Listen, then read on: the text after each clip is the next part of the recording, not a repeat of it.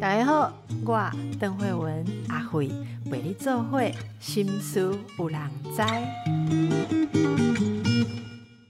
今天我们来跟大家谈一个常常听到，可是真的很少人正确理解的名词，这就是雅斯伯格症。好，最近因为。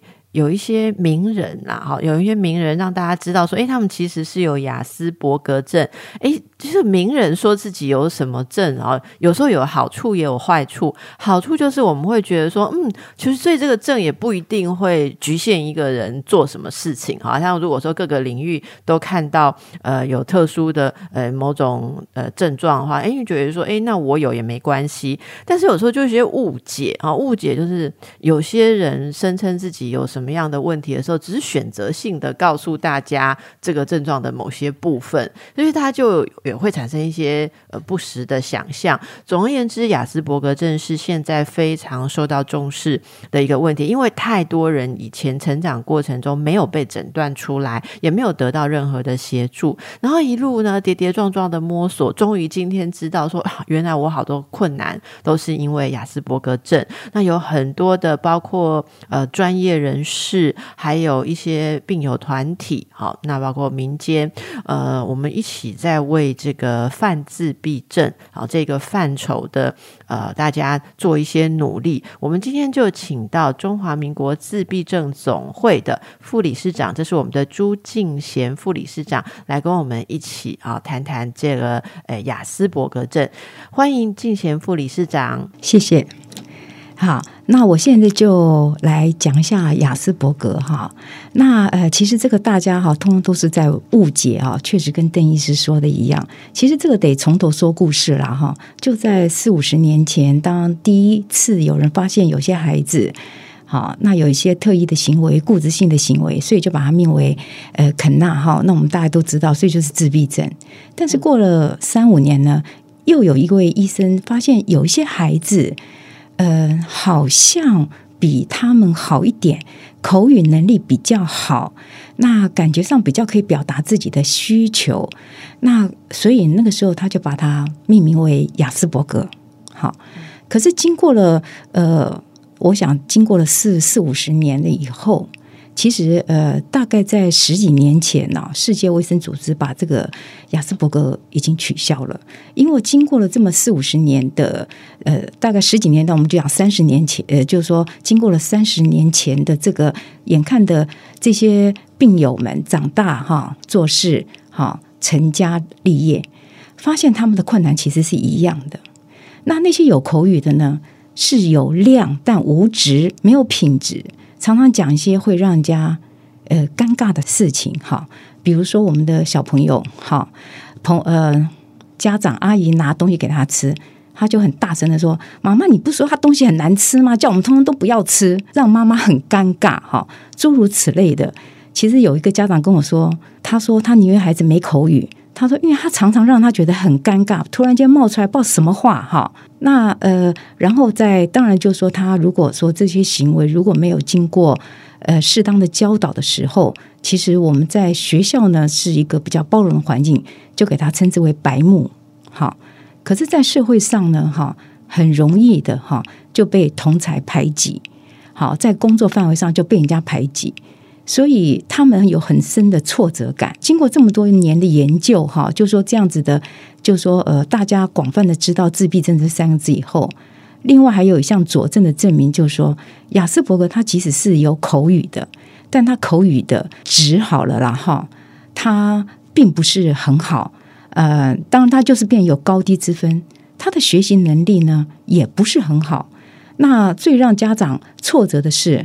智商可能测出来还不错，可是他完全没有办法念书，很奇怪哈。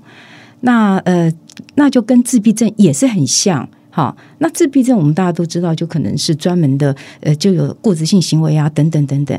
其实后来你看孩子长大以后，呃，我所谓的长大大概就七八岁、十岁的，其实两者真的是差异不大。所以后来这是世界卫生组织把它呃就把它取消，这个都为称之为社交障碍。那以我们台湾，它我们是拿身障证明，上面就是只注明你的账别，就是代码。好，那么如果说呃口语更低的，呃，我们俗称为低口语或者是无口语，我们另外加一个口语呃口语障碍的代码，或者他有智能障碍，所以就加一个智能障碍的一个代码。好，所以现在来讲的话。呃，大概比较没有人用这个雅斯伯格，不过还是很多医生会跟家长讲哈。但我觉得那个只是让家长可以了解一下，说其实你的孩子口语哈是需要训练的，他是他是可以出来，他是有可以表达你的需求，但中间的一种品质啦，或者一种一种表达的方式哈，这个需要家长更关心更。就是我们讲更让他融入一般社会的一个期待哈等等的，那么所以我们现在就比较像刚才邓医师所讲的泛自闭症，或称之为自闭症光谱，它是非常大的一块哈。从低功能低口语到高功能高口语，我们现在大家通常来讲哈，只要能够呃独立生活有需求的，我们都称之为高功能自闭症。好，那以上大概就是。雅斯伯格这样这一块，大概就做一个这样说明，大家就初步有一个了解哦。那其实，在泛自闭症哦这样一个很大的光谱上，因为它是个光谱啦，哈，所以我们大家都知道，呃，可能很你你会觉得说，哈，怎么呃，医生说呃，我孩子是泛自闭症，可是我有问一个哦，例如去听演讲哦，问一个其他的家长，怎么他孩子状况跟我没有完全一样？好，所以这个刚才我们这个金钱就跟大家解释了。因为这个范围里面可能有几个面向，我我稍微呃提出呃几个面向，然后我们等下一起来讨论，在这些面向可能会有哪些问题，在光谱的哦这这个很广泛的这个范围。第一个就是刚才提到这个口语哈，语言沟通上，那其实呃不管是在光谱的哪一端，就是泛自闭症光谱哪一端，有的口语是比较有困难，有的稍微好一点哈。那那甚至有些孩子你会觉得说。哦，他小学就会说一些成语哦，好像呃看了书之后都都有运用哦。可是其实如果我们仔细呃，像在精神科或心理这边评估的时候，我们会发现刚才这个呃这个静贤所说的，他们讲话的时候，其实最大的困难就是。在一个沟通脉络里面，他能不能我们所谓 catch，就是抓到现在这个沟通之中不同位置的的那种模拟。好，您刚刚举的那个例子，就是我们最常见的，就是说妈妈在家里，我们通常跟孩子说，那个阿姨哦话很多，等一下去的时候，她问你什么，你就少回话，不然你回了什么，她又会说更多，我们就没办法很快走。哈，结果这些东西，一般的孩子，我想差不多。呃，五六岁以上，大概都已经有换位思考的能力，知道说我换到妈妈。呃的位置，可是等一下换到那个阿姨的位置，我不能把妈妈跟我偷偷的约定讲出来。好，可是他们其实在这方面是有困难，所以呃，等下去就说出刚才那个你讲的那样子的话，例如说，嗯，那个这个你不是说这个阿姨，我叫我不要跟她讲话，或者说她的东西那个呃很难吃，对啊，其实小小孩也是这样的哈，这这就这我们可能当爸妈都有经历过。如果你小孩子比较呃善良，比较勾引哈，你就会知道有时候在家里面跟他讲话，你还要再补一句说这个不能去 外面讲，或者说这个不要在同学面前讲。例如说，有的同学很皮，会打到他，家长总是会交代说：“哎，你离他远一点哈，因为站在他旁边，不知道什么时候会被 K 到。”就他去，呃，就直接跟老师说：“我不要站在他旁边，因为我爸爸说站在他旁边会被 K 到。”哈，这个就是比较小的小孩。可是如果是在这个泛自闭症的光谱上，有些他其实就是发展一个瓶颈，他可能没有办法突破。哦，就是刚才我补充一下刚才说的那个口。所以他们其实是呃，会有时候会需要一些了解或帮忙。那在这方面哦。加上人际互动，他们不知道怎么跟人相处。他们其实有时候很渴望友谊，可是互动的方式会让人家觉得不适切哈。那呃，更不要说他们有一些可能呃，会有一些特殊固着的嗜好哈。不过这个就是呃，要看他有没有这个状况。那针对这三方面的困难，我特别想请教我们进贤副理事长，您自己的经验，还有您帮助的家长哦，在这三三方面的问题，呃。你印象比较深刻的哦，生活上遇到困难，然后是在学校其实需要去沟通的哦，有哪些例子？呃，其实，嗯，我觉得大家都对自闭症有个误解哈，认为他们呃一定都有呃仪式化的行为或固执性等等的。其实啊，越小越好教，他们可以把这些东西简化，好，就是把这些固执性行为减低到对他在跟同才相处其实是最最低的。好，但是以我们在我们单位有在做服务的哈。呃，其实家长都忘了，都在取消他这个固执性行为的这些东西哈，都忘记说有一个什么叫替代。好，比方说这个孩子到哪里都要去开开关，好开开关，关开关也一定要是他。如果你先把灯关掉，他就那边大哭大闹哈。那其实这个也让家长觉得很就是觉得很尴尬了哈，因为比方说听演讲的时候，那个我。当然，就是我们工作人员在收，就把灯关，呃，就是开始哈收东西。结果因为这个没有找找他哈，就他就大哭大闹哈，让家长就觉得好像自己教养无方的感觉哈。其实我们都一直跟家长讲说，今天你们来听我们办的这些，都一定是自闭症者嘛哈。那么呃，他有些什么行为，你可以先跟我们讲。就比方说，他很喜欢关开关，你可以跟我们讲，我们就会安排他做事。就说哦，我们要先结束了，请小明上来关。那我们当然就会可能还不止两三位哈。这个开关左边三个，那个关右边三个，他其实满足到了就可以。但是以我们哈，因为我觉得生活中就是训练。但是呢哈，呃，比方说我们的课程，比方有八次，但是他我们安排他工作的时候，我们都会跟他讲一件事情，告告诉他说，每个人都有轮流的机会。不是说今天你关了这左边三个，以后这八堂课通通都是你关。我们要让每一个喜欢关开关的人，好都一样。我们就说你是不是很喜欢关？他说对，好。那么你也要让别人分享到你这样子高兴，哈。他说哦，这就是同理心的表现。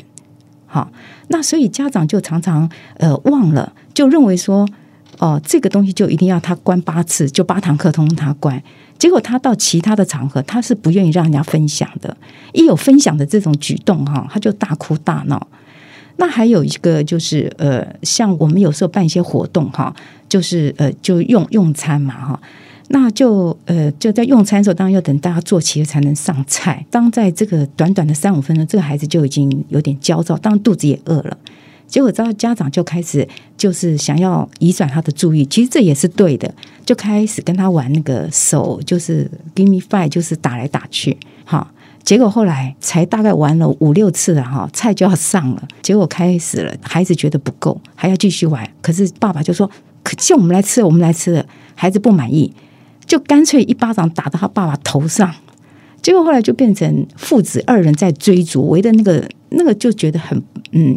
就是很不对了哈，这样子。当然，嗯，我们就常跟家长讲说，当你要移转他注意或者怎么样的时候，都要有一个淡书。比方说，因为现在我们在等，他会觉得无聊，你应该事先就知道，可能先给他吃点东西，或是让他玩一个游戏手机。但是因为手机，我们一定要跟他讲哈，玩五分钟，他不会看表没关系，就是走到这个刻度，你就要停下来。那时候菜一定上来了。因为他跟他玩玩久了，但是他没有告诉说何时结束，孩子还觉得不过瘾，所以开始就发飙了。好，那后来我们有跟家长做这样子的沟通，那其实家长他也接受。就后来他我们就说，你看你可以带东西先给他吃，或带玩具，或是带手机都可以的，但是一定要跟他讲在什么时间。好，那所以孩子就不会有这样的一些行为，起码也可以改善。所以我们就讲说，孩子越小，他是越可以教的。但是你要有一个限度，要告诉他的限度是什么。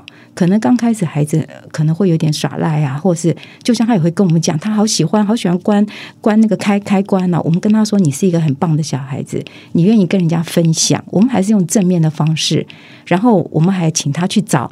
下堂课的时候，该轮到别人，我们就跟他说：“你帮我去找那个某某人来关。”好，然后我们就说：“哦，好棒哦，那谢谢你帮我做事。”其实他也间接得到另外一种满足了哈。其实我们发现说，越小孩子越可以教改正他这样子的一个行为。当然，你说他还喜不喜欢关？我觉得他还是很喜欢关。好，孩子喜欢关，但是他可以跟人家分享了。我觉得这个地方对于他融入同才在班级上的生活，我觉得应该会比较多的注意。我觉得这是一个很重要，您点出一个很重要的关键哦，大家要记得。呃，孩子仍然在发展当中，不管他是犯自闭症哪里，或者他就是其实可能没有被诊断有有任何问题的小孩，其实都一样。他不是一个固着说哦，我的小孩有什么症状，你就把标签套上去，把这个笼子跳上去，觉套上去，觉得说他就固着。其实有些时候是，即便没有问题的孩子，你都还是要了解他的特性。每个小孩子固执的特性。这个程度可以差很多，好，所以能不能有这个观念，觉得他们仍然是可以在协助当中，还是有很多调试跟发展的可能啊？我们继续来请教我们中华民国自闭症总会的副理事长，我们的朱敬贤，敬贤副理事长。刚才大家诶从理事长这边听到了一些正确的观念，哈，呃，其实一般的家长知道这样的状况都是从什么开始？是不是很多是从跟他沟通？第一个觉得他常发脾气啊，然后搞不定他的行为，是从这里开始比较多，还是大部分是去了学校？校之后才才发现的，其实大部分是从学校。我讲的学校是幼儿园。嗯，其实现在哈，呃，一般的老师，我讲不是那个特殊教育的老师，一般的老师像这样子的职能都很都很敏感，他都会跟家长提。当然了哈，因为每一个人的感觉是不太一样。其实，嗯，我常常接到的电话是，这个孩子已经比方十八九岁，他来。跟我就说，孩子现在已经很严重的，就说情绪行为了哈。那我就跟他讲一些方法。就通常来讲，这种家长听到我讲之后，通常会跟我讲一句话说：“你讲的幼稚园老师就跟我讲过。”那后来我说：“那时候你怎么处理？”他说：“我很生气，我就立刻转学。”哈，他觉得说我在家里都没有这些问题，为什么到学校有？一定是老师你不会教，你觉得我小孩很讨厌，好怎样怎样，就是有歧视化。那其实呃，所以老师有时候在讲这些哈，他其实也是很委婉、很保守。那接不接受就看家长了。好，那其实台北的，就我想说，现在的普通班老师他都要接受特教的训练，也要这种学程哈。他其实都有点觉得说，这个孩子需要去就医了。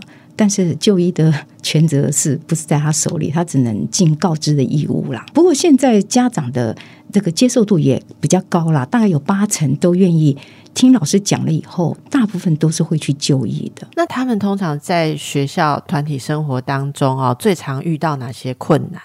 呃，其实你说调皮什么，通通都一样。每个每个孩子因为个性的关系，可是他们比方说他们玩的就跟人家不一样，好。比方说，他只会玩一直线，那个任何东西，不管积木，我们通常就是往上堆啊，或堆有形状。其实，在幼儿园就已经表露出这样子。这些孩子不管汽车还是木条，就是积木，都是玩一直线的，好，没有那种立体感。哈，当然每个孩子的能力不一样了，我只是讲几个大概。另外一个就是说，他的一些行为可能跟人家跟调皮真正调皮那个有一点不太一样。比方说，他的他好像都没有在听老师讲些，都讲一些天马行空的东西。好，老师他举手，老师叫他回答，他就讲一些不是老师刚才问他会绘本里的东西啊，或等等的。然后，比方说，呃，他出去玩时候，呃，就是说在校园里玩的时候，他会到一些。很奇怪的地方，就是他对于那种我们讲不能去，他非要去的那种感感觉，就是说，呃，现在的孩子其实这种安全的意识都还蛮高的。就比方说，学校有一些地方是不能去的，比方说那个地下室的入口，虽然说已经有关门了，他就一直趴在那个那个栏杆那边这样看，就是老师会觉得他有有一点好像跟一般孩子皮的不太一样。其实现在老师警觉性通通都很高。那他们在，因为我们刚刚讲说学习上也不一定会有困难，这个也是每个呃个案不同哈。那呃，其实老师们如果是用比较传统的教法的话哈，有时候可能只会觉得说，嗯，好像他没有办法，也根根据大家学习的反应速度来。可是现在的老师，我我其实感觉是比较会。理解跟接受每个孩子有他不同的方法，或是现在学习的方法比较是启发的，很多是讨论的，所以也许他们的困难就呃没有那么立刻彰显出来。这有时候其实是要呃老师更细腻的去注意到他学习上面的特色，就是刚才您讲的，他在接受一些新讯息的时候，有要经过他自己的一套顺序。好，那一方面呃是帮助他可以学习，然后在团体里面自处，可是也还是要注意到他可能也有一些特色，这个可能就落在老师跟家长的的身上啊。我不知道从您这边，因为您接触比较多家长，我一直有一种感感觉，就是每次人家问呃可能有犯自闭症的问题，要去看这个呃新生科哈儿童心智科啊，听说这个是不是呃现在很多人在看，然后蛮难挂号的，有没有这样子的现象？家长们通常要要怎么样去就医哈？有没有比较好的方法？如果家长他有这样的疑问的话，确实是应该挂儿童心智科。好，那是因为现在大部分家长都是蛮接受的，确实比较难挂一点呐。哈，不过我觉得还好啦，大概呃，因为我说的还好，大概是比二三十年前那就实在是好挂多了哈。现在几乎每个大医院其实都有了哈。不过建议家长是要看儿童心智科，因为家长有时候因为他觉得他连呃一下都不想等，因为他有时候要排嘛哈。那就挂复健科，那复健科的话，基本上是比较是肢体上的。那当然，我们的自闭症孩子哈，伴随的大部分确实是有一些有肢体上的一些发展比较缓慢，但是。嗯，我们基本上还是看儿童心智科。如果他第一次去的话，哈，他要经过评估，那里面就有含附件，就是附件科，他会也帮他评估那个发展，就是说大肌肉、小肌肉啊，就是我们讲的呃物理职能等等的啊，这个就在附件科的范围里面。哎，其实这是一个很好的窗口，因为现在假设是教学医院以上或区医院以上，妇健科大部分都有跟儿童心智科、小儿科在这个早期疗愈。评估的团队里面，然后所以这真的也是一个一个窗口了。没有，因为我们精神科的心理师常常都压力很大，就是要儿童要做评估的这个呃犯自闭症评估的呃那个单子啊，都都这么大点。像我服务过的医院，永远都是这么大点。然后心理师都说啊，自己都快要压力崩溃。可是大家还是会非常认真，所以现在有更多人力的投入，而且我觉得最重要的是说那个敏感度变高了哦。那这个嗯。呃，这个静贤，您您自己会成为在这个总会里面服务啊，是什么样的历程？可以跟大家分享？那当然是因为我孩子也是啊，哈，就说在我们那个年代哈，其实老师不太知道那是哪个年代？三十年前，你的孩子小时候是三十年前，对，好，然后觉得他呃很顽皮，老师只说他很顽皮，其实我也蛮庆幸说他一路过来哈。其实接受他的与众不同，哈，当然班级的规则还是要遵守，这是我也非常赞成老师的。所以我在我自身以及服务的就是这样的一个过程，哈，让我自己学会到我用不同的角度来看这件事。老师他是因为他要经营班级，班级上有三十个或者四十个，就像高中、大学，好，他所看到的是大家的一个学习的范围。那么当然，小学现在是二十几个嘛，哈，二三十个都有哈。我一直跟家长讲一件事，是说你不要觉得说你今天在这里，孩子没有老师没有看到你，你要知道老师他看的是全体的这个整个班级上的一个老师。我们对在老师立场叫班级经营，哈。但对于我们来讲，任何一个孩子来讲，他在学校学习的是团体规则。如何去跟大众相处？那我觉得这个非常的，这是一个非常的重要。那这个也就是我们在讲说，家长你不要觉得说，嗯，呃，老师把你标签化或是什么。我用反一个问题告诉家长说，他如果今天没有自闭症这个三个名字的话，你觉得他班上就不特殊吗？哈，比方说我们的孩子，呃，喜欢那个呃上课的时候一直举手去尿尿，哈，其实他不是真的要尿，哈，他是觉得做的太无聊了。好，那接着呢去呢就玩玩水，玩了十几分钟。老师其实一边上课一边想，这小孩怎么还还不回来？到底要是去找他呢，还是怎么办？哈，要去找他，这课程要停下来。那不找他，他心里又是一直在那个在挂心啊。这个孩子怎么都还没回来？已经过十几分，尿尿也不可能尿那么久。那当然回来，老老师有的时候就就是到最后他还是回来了。哈，其实当然老师脸脸色也不好看。哈。那就会跟家长讲哈，那家长就觉得说，哎，我孩子要尿尿啊，好，但是呃，家长在跟我讲的时候，我就问他说，你有没有叫你的孩子下课都要去尿尿？他为什么上课要尿？是下课跑出去玩吗？他没有想尿，要跟同学去玩，所以他因为他没有尿嘛，上课他真的想尿，或者他只是我就我刚刚讲的。他是想想去无聊，想去玩个水，反正老师讲课他觉得很无聊嘛，哈，一点引引不起他的兴趣，好，等等等等的哈，所以我觉得有的时候，当我们在看孩子就学这样的过程的时候，哈，我们自己家长也可以学习到一些，你站在别的别人的立场再去看这件事情的时候，可能你的心态是不太一样的，嗯，好，那我们也更知道说，跟老师沟通是要怎么样的一种心态。我们是要站在他的立场去沟通，而且站在他俩看我的孩子。那就比方说，如果我的孩子这样啊，其实我第一个担心应该是说，那校园这么大，他会跑到哪里去？搞不好摔了我都不知道。那可能因为老老师，当然我就想说，他自己在上课，有课程的进度。好，那我呃，他不可能跑去找你，再找，因为校园说实在很大，你搞搞不好，你也不想要跑到哪里。就像我们的孩子有一个是。呃，他从幼稚园到小学，就是上课打铃了以后，他都没有进教室。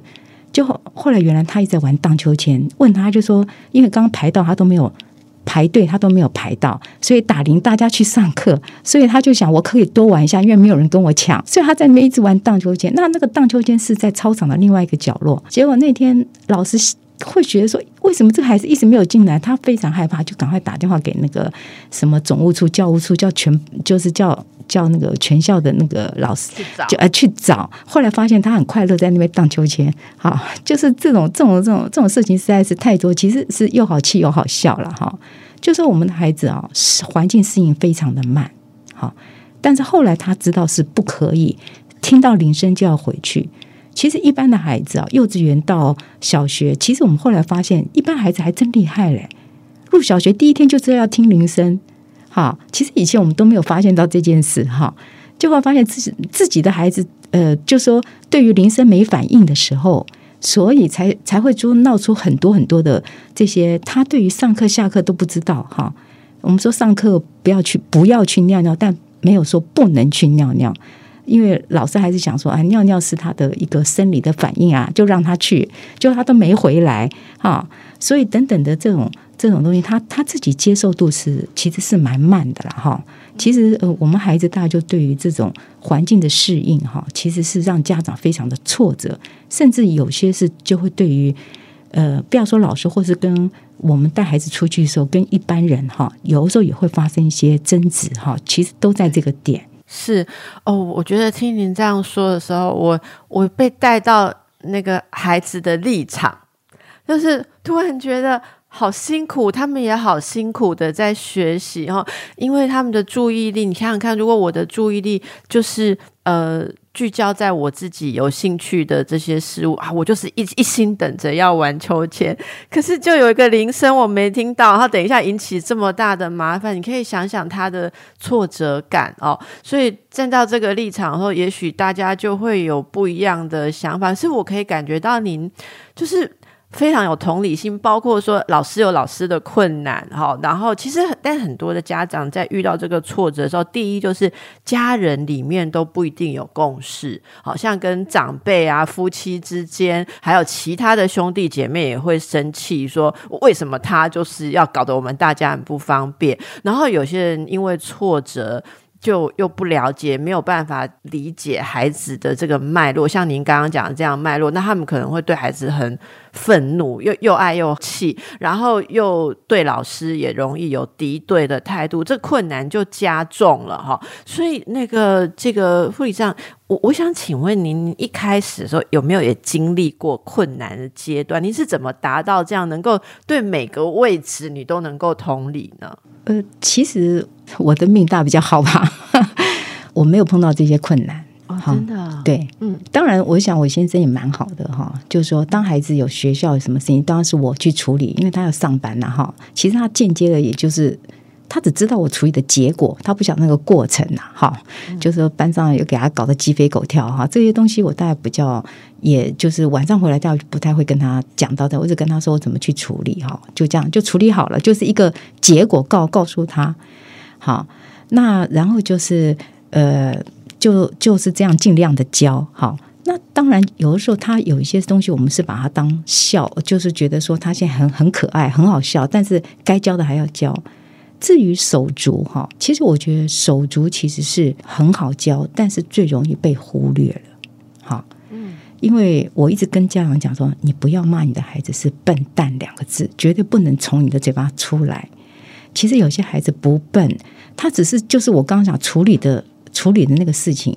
他一直去荡秋千，那个并不是笨蛋呐，他有他的想法。哈，那个现在的跟以前幼稚园差别很大，幼稚园又没有铃声，他他怎么知道要听铃声呢？你教他听铃声就好啦。这个他不是笨蛋的理由啊，因为家长其实我觉得家长应该是觉有时候觉得很没有面子，被老师就是很那个，就是说打电话给他，就跟他说你一定要把你小孩就跟他讲，一定要听铃声，因为老师会担心嘛。好，就是我刚刚讲，老师站在老他会担心，可是家长可能可能呐，是会觉得很没有面子。那我也常常跟家长讲说，你带孩子去做了很多早疗什么东西的，老师打电话给你要感谢，不是没有面子，有没有面子的问题。哈，我们这种家长皮要厚一点。好，其实任何都把它当成一个善意，确实我觉得他可以不要跟你讲。他跟你讲其实是告诉你在孩子在学校的行为。那当然，有些家长也会说，他在家里都很好，为什么到学校这样？这个老师一定很不会教。但我有跟家长讲说，因为你在家就只有三个人或者四个，好，现在就是小家庭，还有阿公啊，或者还有阿公阿妈阿姨，都是对这孩子很宠爱，要什么给什么。他不知道还有人叫做不要或者不给的。他到学校这环境才学习到不给你，不想跟你说哈，我为什么要给你？哈，为什么要和你分享？现在每一个都是少子化，每一个孩子都是从家里就是单身的或呃独生子女或是一个两个哈这样子。那所以他到学校那个环境，他才会这样。其实所以这个并不是说会不会教，谁会不会教。当然我也碰到说家长告诉我说，长辈说都是他生坏的哈。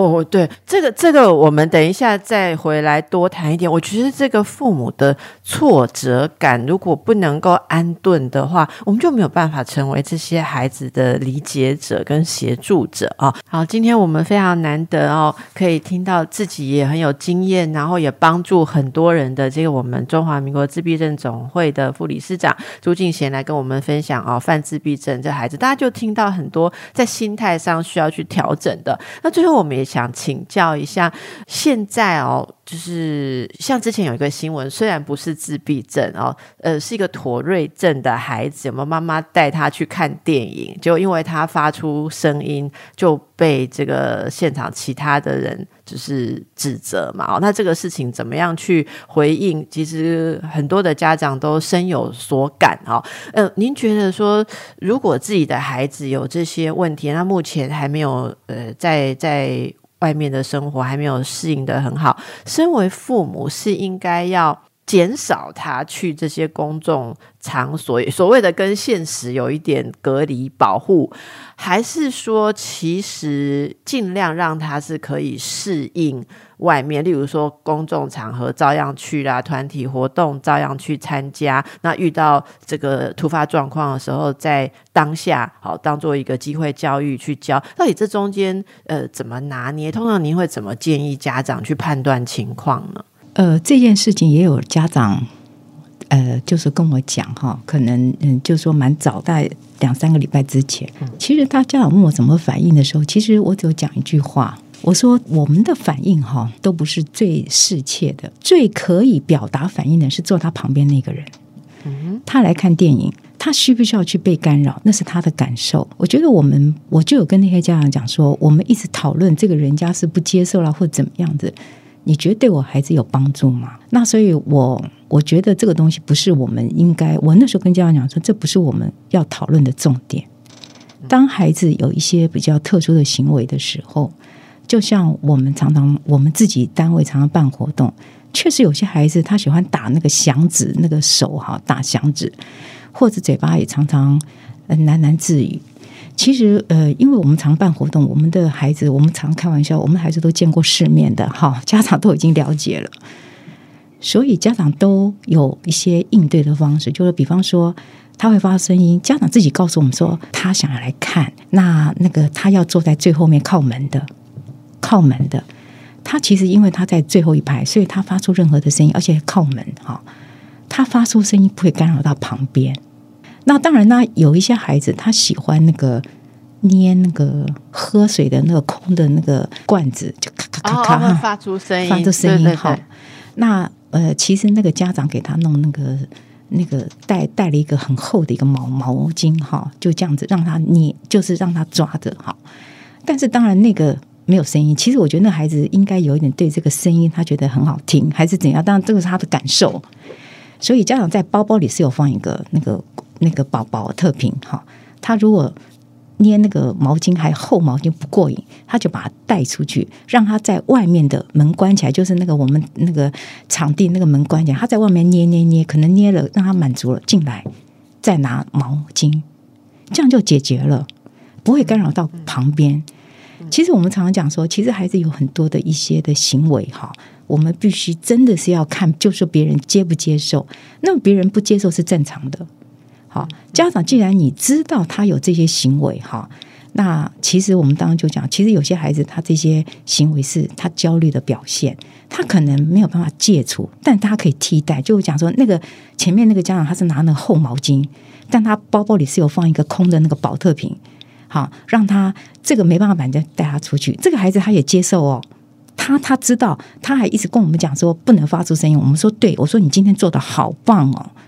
那这个孩子也有替代了，就觉得说，因为他很忍耐去捏那个厚毛病，实在是没感觉。我在想啦，可是他看到我们的赞美，他知道可以在外面捏，那他也满足了。好，那其实所以我觉得说，当你有这些的行为的时候，你的处理方式，你要在想哈，你的处理方式可不可以让你的孩子被人家接受？就你希不希望他能够在社会上？参与呃跟立足，你就要接受这个状况，然后帮他找到方法，帮他找到方法。